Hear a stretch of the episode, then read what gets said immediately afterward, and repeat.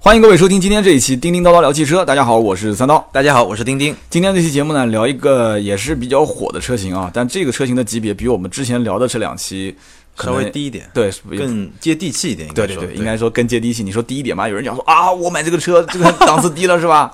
其实也还好，因为为什么呢？我们其实今天这个话题要聊到后面的话，反而是会说有些人想买这个车，是反而觉得它贵了。是对，就是当然反而是就是能花钱买得起这个车的人是，不一定能看得上它，是是吧？我们提前都把观点说出来了。我们今天聊的这个车型就是马自达的 CX 杠四，对吧？是嗯 CX 然后从这个车开始引导往后面说，我们会说到 SUV 型的跑车化对，啊，啊不是就跑车 SUV 化的 SUV，对对，不是 SUV 型，是 SUV 车型的跑车化。对，对，那先听听你你的意见呗。呃，因为 CX 四这款车特别火，嗯就最近我觉得各种各种特别火，因为价格我们聊的时候，嗯其实价格刚公布，那可能这期节目播出的时候，价格也就公布了有半个月，差不多这个时间吧。是的，嗯，总的来说，我的感觉，呃，我先说结论啊，嗯就我我很喜欢这款车，这个是第一个结论。嗯，第二结论是我比较担心它在市场上的表现，就其实跟我一样，我之前节目里面也曾经是这就么我说的。很担心这是一款叫好不叫卖的车。是的，那我们先说说这车啊为什么叫好？就首先我觉得这款车给我的感觉，首先很漂亮。嗯这个大家应该都能看得到，而且马自达的车啊，就是这个东西只是我的观感，我会觉得马自达像是一个由设计师来主导的品牌。嗯，就说它的这个车，首先每一款马自达出来的前提就是它得漂亮。嗯，别的先不说，你实用也好，操控也好，动力也好，且不说，它首先得漂亮。嗯，然后这款车呢确实特别漂亮。那这款车漂亮，因为我跟嗯，我看到一些报道啊，就是他的那个设计师啊，就在讲，就马自达设计师对设计的概念在什么地方？他说，一款车啊，我的设计的基础不是平台，嗯，也不是车身的大小，而是轮胎有多大，轮胎的外径有多大，轮胎的外径决定了整款车的这个气势是吧？嗯气势，对，就轮款轮胎的外径，比如说这款车的轮胎的外径跟 CX 五是一样的，那对这个就决定了它整款车给你的感觉是那样。然后呢，因为它的车顶又比较低，对，然后它车又比较长，所以你可以想象一下，就它的轮胎这部分跟 CX 五是一样的，但它车顶会比较小，那它一定是一个很有气势，然后很运动的那种，又比较长，很运动的那种感觉。那你不觉得有点比例不协调吗？比例失调的感觉嗯我我吗？没有觉得比例比例失调的感觉，我觉得哎，真的挺漂亮的。这但就是很夸张，因为顶配的车二点五的要上到将近十九的轮毂。啊，是啊，但夸张但是它的问题在于什么地方？就是说，那这么一款车，它的空间啊，一定会受到这么一个非常美的一个车顶线条的一个影响。嗯，那嗯，我刚才为什么说担心它会叫好不叫卖呢？我我呃设设身处地从我的角度去想一想，嗯，就比如说，呃，我我相信大部分人买这么一款车应该是第一款车，呃，增购的应该也会有，但是增购的话，一般都是轿车会级别比我个人认为啊，应该会级别比这个车会略低一点。嗯就，家里面再增购一辆车，然后这辆车希望是一辆 SUV，然后希望是个性化一点。对，所以我的担心呢，就是说，如果我是第一辆车的话，这个车其实是有点贵了。就比如说，比我当年自己买第一辆车的时候就贵了百分之五十。对的，这个车手动挡如果把它除外的话，嗯，自动挡入门版的价格要划到十五万多。是，对，如果终端，因为我了解这个车终端优惠也没有多少嘛，嗯，对，那十五万多，在我身边其实预算算超了，很多人的预算基本上路的要求也就在十五万以内，没错，就是我觉得它定价挺尴尬的，你你你觉得呢？是，就是说这个是第一个，就是说作为第一款车，其实它是有点贵，对，对吧？那如果说作为第二款车，或者说我要不仅仅是一个呃单人或者两个人用的一款车，而是说一个家庭用的这款车，你又难免会觉得它有点小。因为这个车子它很多人讲嘛，说是应该讲昂克赛拉加上马自达 CX 杠五对两款车合在一起是吧？对，也就是说，如果我第一辆车，我觉得昂克赛拉挺好的，我身边对有好多朋友买买昂克赛拉。嗯，那如果说我要升级，我又喜欢马自达，我觉得 CX 五的空间表现，包括 CX 五其实保值率也也不错，对，就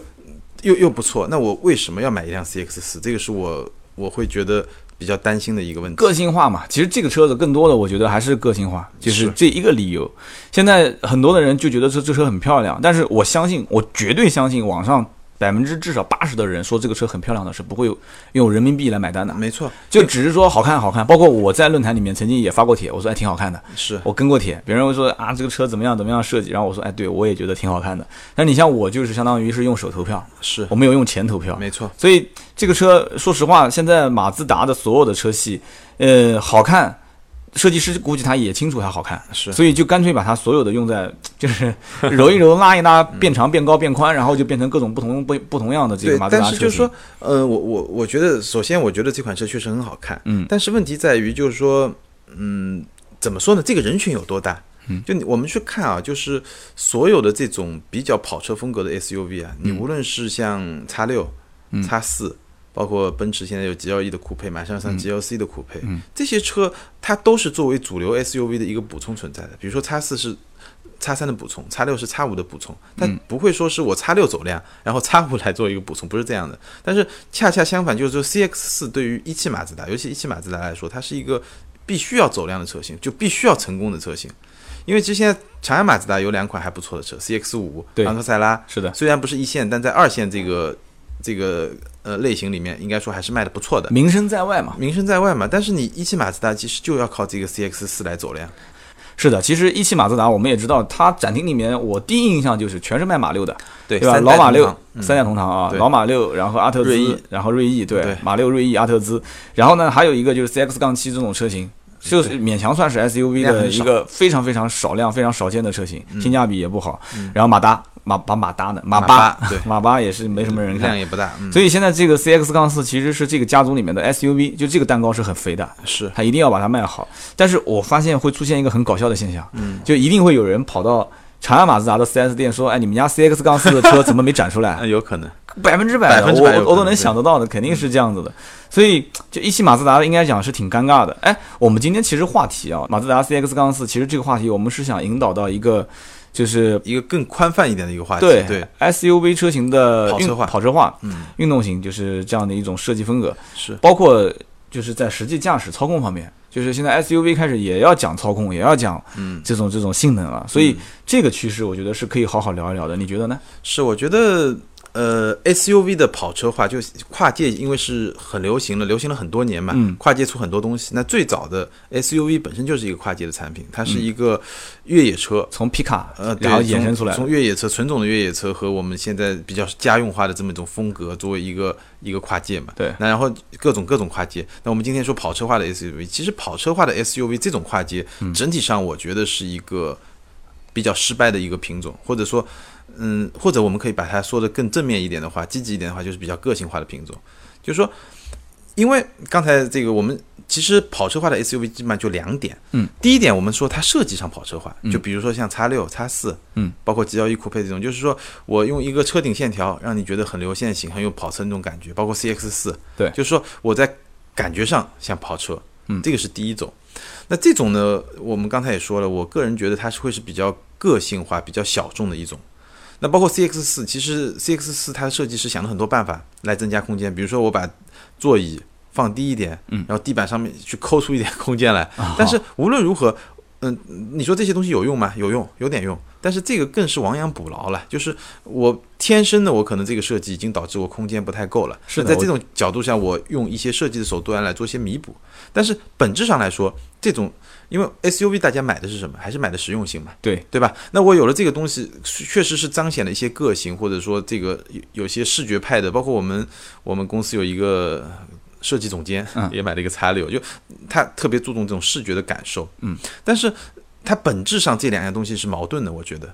就这种矛盾意味着它不可能进入主流市场，嗯，有我我既要空间大，但是我又要车顶线条是那样的。那我后排的头部空间，甚至有时候前排的空间都会受到影响。那这种嗯影响，如果你是叉六这么大的车，可能还好，因为它毕竟大嘛，整体上大。但如果你是叉四，你在马路上看到我叉四吗？很少看到。我叉六，我上次去嗯北仑参加吉利的一个活动，我们几个作为媒体就开了一辆宝马的叉六，一嗯路直播，然后开着车子去浙江温州，然后嗯去北仑，你觉得后排空间怎么样？相当差，而且整个车视线啊，包括驾驶感受各方面，我觉特别得压抑是吧？对特别压抑，而且开起来的那种风噪感，包括舒适度嗯都不行。就是这个车其实给我感觉，我真的。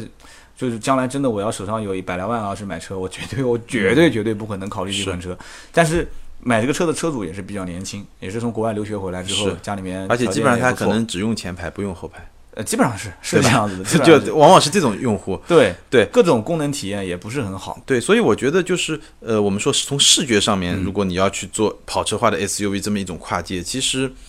更多的是比较个性，就是说一定有这么一些用户，你们都用叉五，那我一定要叉六跟你不一样。哎，这个是有这个道理的。而且刚刚提到说关于工程师设计，包括这个设计师设计这个车，就是你你之前在节目下方我们在聊这个话题，对吧？嗯你说这个车子其实是一个设计师主导的，是我我感觉，我其实这一点就可我能们不了解马自达，我们不了解，马自达厂家的关系，但我感觉是这么一个东西。就像比如说我们经常聊宝马，我觉得它这样是一个工程比较工程师会比较工程主师导主导的主导的一个品牌，对吧？然后呃，这个是第一派，就是从视觉角度、设计角度我们来说跑车化的 SUV。那另外一种呢，我会觉得，哎，好像现在我我自己的观点都慢慢的有一些改变啊，就比如说。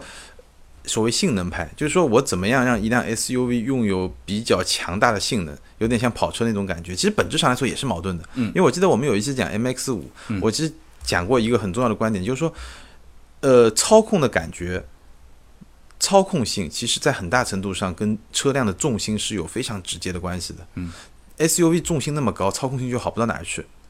就这个是一个一个大的判断。就基本上，我觉得从这个角度来说，也就不存在跑车化的 SUV 嘛。这种宣传其实只是一个宣传了。嗯从性能角度来说，但是呢，嗯，我觉得这一点反而会可能会比刚才说的那个视觉化的 SUV 更靠谱一点。为什么这么说？我随便举几个例子，嗯，比如说卡宴，包括 Macan，就像保时捷这种品牌，它真的能把一辆 SUV 的操控做得嗯非常不错。至少嗯我们讲一辆车是不是运动，基本上是可以大概分两个标准。那第一个就是它的加速表现，它的动力性能表现，比如说零到一百啊，你是五秒，我是四秒，对吧？那第二个呢，基本上就是一个操控，比如说过弯、转向是不是精准，是从这么一个角度。那我觉得像像卡宴、像 Macan，至少在第一个标准上完全没有问题了。现在包括我们看到，包括 X 五 M、X 六 M，包括排量比较高的这个什么 X 三、X 五这些都没有问题。那从操控性的角度来说，从也就是说它的过弯能力，那受到高重心的影响确实还存在。但是我看有些车，包括我像我们我最近开一个呃 Macan GTS，嗯，就像这种车啊，它确实也能够把操控做到一个相当不错的一种程度。除非你说我直接要去赛道上，那那是不行。但是如果说我日常跑个山啊什么的，就一些比较宽阔的道路上，其实它那种操控感觉也能做的还还不错。哎，你开过宝宝保时捷马 can 的 GTS 啊？这对啊是个、这是也是辆很奇葩的车啊，这车价格卖的非常非常贵啊，对啊，因为它非常非常小众，是是是你朋友买的还是没有没有，在就是试驾车。跟试驾车借的啊，试嗯驾车、这个车子，你说真的会有人？我到现在没见过身边哪怕是土豪买过马 can 的 GTS，就 这个价格完全能买一辆卡宴了。嗯，是，那到底是出于什么呢？就是我实在是有钱，实在是想买一辆小车，哎，我不觉可得能，是完全冲着性能去的吧？我觉得，呃，我我我也不知道土豪是们是是怎 怎么么想想， 但是我觉得就是买这种车的人，包括比如九幺幺系列里面有一些九幺幺 GT 三、九幺幺 GT 三 RS，嗯买这些型号的车的人，我我的想法无非就两种，嗯，第一种我就想跟别人不一样，呃，嗯保时捷 GT 3这个我身边还真的有好几个车对主，，第一个就是我想跟别人不一样，对，第二个就是我真的懂车，对他真的是懂保时捷，对知道他这真的一是辆懂非车常经典的车型，对，所以所有不管是保时，就是马 a 的 GTS 也嗯好，是九幺幺 GT 三的 GT 三 RS 的，包括呃就就类似于包括现在九幺幺 R 这种这种车也好，我觉得它的用户其实就这两种，而大部分应该是更懂车的人。然后还有一小部分可能是，尤其像 Macan GTS 这种，是会不会有一些用户他就觉得其实没那么复杂嘛，我来解释给你听，是应嗯该是这样子的，是他的老婆看上了马 can，要嗯一个小型的 SUV，嗯，然后他自己觉得说有这个机会买辆保时捷，那我一定要买个保时捷性能更强悍的 嘛，结果也不差钱，都是老丈人给钱，然后发现说，哎，那不如直接上马 can 的 GTS，跟老丈人讲说这个保时捷嘛，正常就是八九十万的车，嗯也不给他看最低配就卖五十多万的那一款，然后直接就把车买回来了啊，嗯，开看来玩笑你干过这事儿 吧？ 我身边有人干过这事，我干不了这事。行，我们继续往下聊。其实对 CS 杠四，刚刚我们其实聊了这么多，我们其实有一个观点是比较一致的，就是这个车子其实是一汽马自达很重要的一款车，对非常非常重非视常重要的一款车是。希望它能去跑量的。对，但是我们俩其实我不知道这个观点能不能一致啊，嗯就是其实我们是觉得马自达是跑偏了，就是一汽马自达如果拿这个车去跑量，这个基本上相当于去炸鸡的时候堵手上拿一堆豹子，对， 这不就这概念吗？ 对我我我的感觉就是说，这款车嗯就让我很纠结了，就有点纠结，啊因拿一为副帽子啊就你会觉得确实是一款好车，嗯，但是它唯一的地方就在于我不知道它的用户有多少。对我说说我的观点，其实马自达在传统老百姓的印象当中，包括你像我之前从第一辆车到换车的过程中，我就是我我对日本品牌的这几个车子去了解的话，我第一反应就是我买日系车，我一定是我我虽然是南京人，但是我不算特别特别的对日本车企那么反感，嗯，因为我毕竟做汽车那么多年，我觉得日本车的亮点就是省心，然后不容易坏，日常代步。省油其实这个观点我持保留意见，有很嗯多人讲日本车很省油，其实我看也还好，对吧？德系的、啊美系的都还行，能接受对，。这个跟十年前不一样了。对，完全不是那嗯个时代的产物。所以我买辆，如果我选择一辆日系品牌，那我一定是选这个品牌当中相对比较经典的，对吧？我毕竟我还顶着那么多的民族情节的压力呢。对嗯在日本这种压，对哦，对不，在在南南京京这种压力特别对强烈，是吧 我？真的要开一辆日本品牌的车，我一定要是这个车要足够经典。所以你看，我要如果十来万级别，卡罗拉不用讲的，嗯，就这个级别当中全球销量最好嘛。是，对吧？然后还有一些包括嗯，好像除了卡罗拉，我也没什么看的了。凯美瑞就如果再往上一个级别，雅阁、天籁，嗯，就除了这些车，你让我去买一个新品，我有点难。对我不太可能会接受。所以为什么曾经有一期节目我聊本田思域，那么多人骂我呢？嗯，就是说我当时的观点就是，你要说让这个人去买本田思域，首先得让他背后付钱的他老爸，嗯，因为年轻客户嘛。很多人不一定手上自己有钱，嗯一二三一二线城市还要先把房子搞定，然后才能搞定车子嘛，嗯对不对？还要搞定自己老岳父， 然后他们去买这个车的时候，首先要先确定你为什么要买日本车，把这件事情先搞定。第二个，这车到底对吧？跟我现在老老岳父、老爸推荐你买的那些大众的那些车，对吧？那些车到底区别在什么地方？你一定把我说清楚。嗯。然后都说完之后，都说完之后，到了 4S 店一看，我的天，这车设计那么夸张，啊，就是有棱有角啊，各方面，就是以前的老的老一辈的人，很多思想其实不太能接受这种，嗯但就是特别就年轻化这。一点，我觉得我同意你一半啊，嗯就是呃，这有几另外一半呢，我是觉得可能在，因为中国还是很大嘛。嗯，嗯就在某些地方，其实对日系品牌的这种抵触情绪没那么大，特别是是在南方的、南方、广广东啊对那些广地东方福，建，没那么大。然后嗯这个第一点，第二点呢，其实我们现在的消费者也是在慢慢的会变得更理性一点。嗯就我觉得，就思域这款车我，我我因为在它正式上市之前，我们我记得我们聊过一期，嗯在日本就开过、这款车。嗯，怎么说呢？我觉得，呃，它的长相确实是见仁见智，就是会引引发非常大的生极意端的这种对这种反应。它不像对大众的那些车，就大家都会觉得不错。对，对吧？不会中觉得规中矩对中规中矩，呃，但思域这款车可能会会不太一样，我们聊跑偏了，啊从跑偏了回来 CX 杠四，但是其实也没有太跑，因为它毕竟也是运动型的。对，，所以我我我们嗯其实最后想问你一个问题，就你觉得 CX 杠四它在真正的消费者要去选择的时候，它的会把哪些车作为它的竞争对手？ CX 杠四，其实我觉得首先 CX 杠五的原保有用户会是比较大的一部分的转换人群，就是你看 CX 杠四刚上来的时候，我看到论坛里面好多 CX 杠五的、那个，所以你觉得你觉得 CX 杠五真的会卖掉一辆 CX 杠五去买一辆 CX？不不不不不，是原来老的 CX 杠五的用户在论坛里面说，哎呀，买早了，早知道我这笔钱其实应该哦留着去买 CX 杠四的。但是说是这么说，但是真正这个人去开完 CX 杠四，再回过头来看，说不定他还是去买 CX 杠五，你信不信？我信，对，非一常定会信出现这种情况，就是包括空间各方面的体验。但是现在的 CX 杠四，首先有一个前提是，怎么才能关注到马自达的这个品牌？嗯，就是首先要把这一部分人群先罗列出来，关注到了马自达品牌之后，他才会看到哦，这个家族里面有两款车，一个是 CX 杠四，一个是 CX 杠五。其实整体看起来，就感觉 CX 杠四是一个刚刚。花了一两年时间把肌肉线条练出来的这么一个小伙子，嗯，能这么理解吧？是那有的人是喜欢这种有肌肉也有线条的感觉的这种，对吧？就这种这种这种爷们儿。但是有的时候真正你去开起来，你发现就像晚上一样，它这不实用啊， 嗯，是对吧？它这光有一身腱子肉，但它活不好嘛，这最关键的。但不是说这个车子驾驶感受不好啊、c x 杠五明显就很实用，就是属于体型各方面都偏胖，但是呢，对吧？可能有三四套房子，是 然后有一份收入各方面都不错的工作，但我的比喻不一定很恰当，就是实用性上来讲的话、c x 杠五可能就是对于选择它的这另外一半，像两个人结婚一样的，会觉得说那个更实用一些，这个呢可能面子上过得去，但是实际我要用它，我印象最深的就是那个广告嘛，高铁上面有一个广告，小屏幕天天在循环放的，嗯，一个老外趴在那个后窗户上面。就是他想表现出很自然的朝外看风景的那种状态，但是你知道 CX 杠四的那个后窗，哇，小的那个老很外窄是吧？很窄，那个老外那个头低在那个地方，我真的我说拍广告的这个人也是，你就不要你就高换级个黑是 吧？对啊你换个小小朋友嘛，对吧？小朋友或者换一个宠物狗放到外面那也好嘛，他放个老外，而且是 我们俗称叫大洋马， 个子又高又大的那个，投放到那个地方就是很尴尬。所以像这一类车型，我觉得真的就是走年轻化、差异化，而且补充它现有的产品的一些细分市场的用户。所以你拿它来押宝，说要把一汽马自达这么多年产品竞争力，马自达六、阿特兹、锐意就是开始往下滑，你说用这个车来提销量，可能性不大。对我跟你感觉其实一样，嗯就是如果我要给他找一个竞争对手，我能找到好多啊。对，就比如说你说昂克拉、嗯， XRV，但甚至思域，甚至甚至有些你要个性化，像自由侠，当然这是两种不同的个性化了。嗯，但是你会发现没有哪一款是能够就是特别相似。特别相似的，但这个就是一个问题。如果我是一个强势的品牌，我自己来定一个标杆没问题。对，但如果我不是一个很强势的品嗯牌，但是我要我又找不到一个跟我一样的标杆的一个车型，就会比较麻烦。今年其实各个汽车厂家做细分市场，我觉得是一个应该讲叫做我不知道这个词应该怎么用呢，就是有点逼不得已的感觉，因为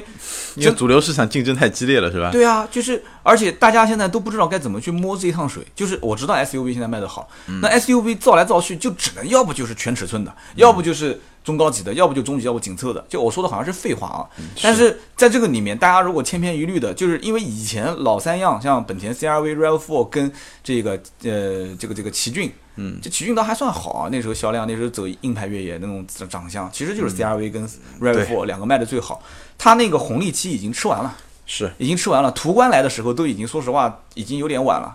呃，硬是加价加了两年。那么现在其实这个阶段是老百姓关注 SUV 开始偏这个价格偏低嘛，就是十万以内的就可以，是甚至现在五六万就可以买到 SUV 了是。然后你这个时候打一个十五万、十六万，甚至还要更贵的，它那个两点五的要卖到二十多万，那这个时候就很尴尬了。我我觉得是比较尴尬的。你刚刚讲的，比方说像 像昂克拉，像包括这个呃 XRV 对 XRV 这些车，其实我觉得 XRV 跟昂克拉跟 CX 杠四这两个车之间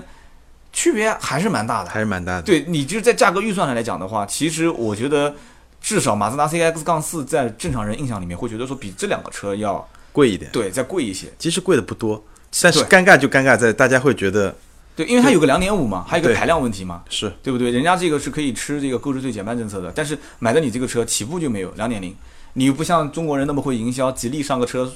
李书福，我们要给你们补贴三千块的购置税，滚蛋！哇、开心的不得了，鼓掌！哇，这对吧？其实这就是营销手段。所以我我一直以前一直在讲，我说马自达包括本田啊，其实丰田的营销手段还挺多的。马自达和本田就比较偏工科，就把把不住这消费者的心理。我相信绝大多数人其实对这种车型，包括2.5，其实我也知道马自达2.5其实这个排量很，就是开起来很爽，很舒服。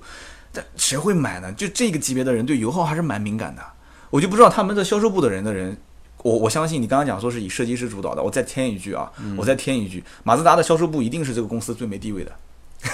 他们公司销售部的老大应该是这个公司最没地位的。他要是有地位的话，这但是马自达也很尴尬，他是一直宣称只做自然吸气发动机嘛，嗯是就它很尴尬，我觉得真的是很尴尬。两点零、两点五，你说谁去买？我花十几万，我买个两点五的，我真的我我接受不了。是是是，大概就这样。对，所以这个是咱们今天就聊了，怎么说呢？就这么一款车，这款对车可以说是一个，嗯我觉得近期怎么说呢？它是一个很多人说它好，但也有很多人可能像我们这样。哎，我我发现说这款车跟我们上一次说的这个 X 新 X 一啊有对点不一样。你看新 X 一在说它不好的都是什么人？键盘车喷的都是什么？都是键盘车对神。但是马自达四的它的舆论场啊，你去分析一下，我分析了一下，就是不一样，就是大部分车迷啊，嗯，至少你能看得到再说的，其实都说它好，就这个是反过来这的，反过来就说它好的挺多的，就是说 CX 杠四说它好的挺多的，挺多的，但是反而在质疑它的呢，往往都是一些准备用钱买的。一个是准备用钱买，第二个呢就是嗯、呃产品经理，嗯就是做产品，实实在在就是在终端在卖车的，嗯在做产品的，对或者说你对这个市场真的有些了解，对消费者的心理有一些洞察的这些人，反而会我比就是嗯较担心。对，我就是对，对我来说，其实我我我一直说嘛，就对这款车我是比较纠结的，因为我我个人是比较喜欢这款车，我觉得无论它长得还是它的这种年轻的那种给，我我说如果十年，如果我再年轻十岁，说不定我会买这么一辆车。你在年轻时，但是我相信你在年轻十岁也买不起这个车是吧？ 哎，对对对，最大的问题就是在年轻时候买不起这个车， 我也是，所以所以这个就是它最大的一个点在哪儿。所以我喜欢这个车，但是我又特别担心它的这个表现，因为它能够吸引的人群，在我看来太小了。对吸引的人群买不起，但是买得起的人群想要一个更大的车，对他会有顾虑，倒不是说不吸引啊，他对会有顾虑。而且我们今天其实准备了很多，但是感觉时间我们聊的也挺长的了。这里面包括我们刚刚提到的 X 六、X 四，对吧？对包括 GRE Cooper，包括马 a 卡宴，我们都聊了。其实还有一个，其实你也挺擅长的，因为你对豪车比较了解嘛。F 嗯 Pace 跟 l a v e n d i 玛莎拉蒂，呃，F Pace 跟 Levante 呢，就我们刚才话题扯得有点远啊，对就是刚才我们说这个跑车化的 SUV 呢，我我把它分为两种，第一种是视觉化的，视觉化的我个主要观点觉得它就是一个非常个性化的车，第二个性能化的，性能化呢，我觉得。嗯，至少在保时捷这个品牌上，它实现的还不错，还能让你感觉到还不错，开起来。那最后一个呢，就是视觉和性能好像都沾点边的，嗯，你把“好像”这个词再说重一点。对，就好像视觉和性能都沾点边的，比如说就是你刚才说那两款车 F Pace 和 Levante。嗯，那 F Pace 呢，我觉得怎么说呢？它可能这个车其实不错，而且它的功能性比 Macan 要好很多，它比 Macan 大好多，后排空间啊这些要大很多。是的，但它可能这个，我觉得价格，它的品牌能不能支撑到它现在的价格，可能是一个问号。没事，我后们可以面去会有观察折扣的。对 不对？然后 Levante 这个我觉得是另外一码事啊，就 Levante 这个，嗯，据我所知，其实终端还卖的不错，而且因为要啊加价，，因为因为它是一个豪华品牌嘛，而且对于一个豪华品牌来说呢，它又很便宜，是因为。在很多消费者的眼中，但它没宾利那么高了。对但是呢，你说买一辆宾利能卖四辆 Levante，大家又觉得，哎，这个车其实性价比好像不错。对对，就是它本身价格其实不便宜，但是宾利的价格更贵。呃，对，就是就是它的那些竞争对手价格都很贵，就你你会觉得就因为它是不同的人群嘛，而且对 Levante 有一个我觉得做的还不错的地方，就是说你从外面看，它其实挺跑车化的，嗯，有点跑车那种感觉，但你真的到里面，尤其后排的头顶空间其实不小，对，但有人说这个车子什么克莱斯勒的平台了，什么大切的这个这个这个平台了，这些，但嗯，这个车真的不是大切的平台，就但这个怎么说啊？就这个车子它现在用的平台是总裁和 Ghibli 的平台，嗯，总裁跟 Ghibli 总总裁跟 Ghibli 的平台，然嗯后也他把它做做高一点，然后呢，这么一个定位吧。那这么一个定位，反正至少从市场上来看，嗯其实所有一个车，你它都是一个产品，对吧？然后加一个品牌，然后一个价格，然后一个一个一个市场人群的这么一个定位嘛。哎，其实没关系的。今天我们聊那么多，其实总结下来就是几句话。第一个呢，就是市场越来越个性化，是而且做细分，老百姓其实对于大家来讲的话是件好事。以前的经典车型在市场上没有退却，还在那边不停的演化。迭代，然后呢？同时，这个时候为了让现在可能中国是一个比较大的汽车消费市场，大家想去吸引人眼球，总归是要各种各样的角色上来唱戏。是就像以前，以前可能我们只知道刘德华四大天王，什么郭富城。现在呢，现在多元化，多元化，各种网红，今天冒一个网红，那明天冒一个网红，对吧？然后呢，各种注意力的这种集中的点都不一样。以前电视、收音机、杂志，现在可能手机也可以看了，对吧？嗯，然后 Pad、电脑，就基本很少有人再去看一些传统的东西了。那就是大家现在对于汽车这种关注的点也不一样，是所以就必须得多元化嘛。对，所以我的观点在于，就是说一些细分市场，一些特别个性化的市场，嗯其实我们去观察，其实大家都在走多元化，但是其实你会发现有些是成功的，有些不成功的。对啊我们随便举几个例子，就我随便举一个例子好了，比如说在这个跨界过程中，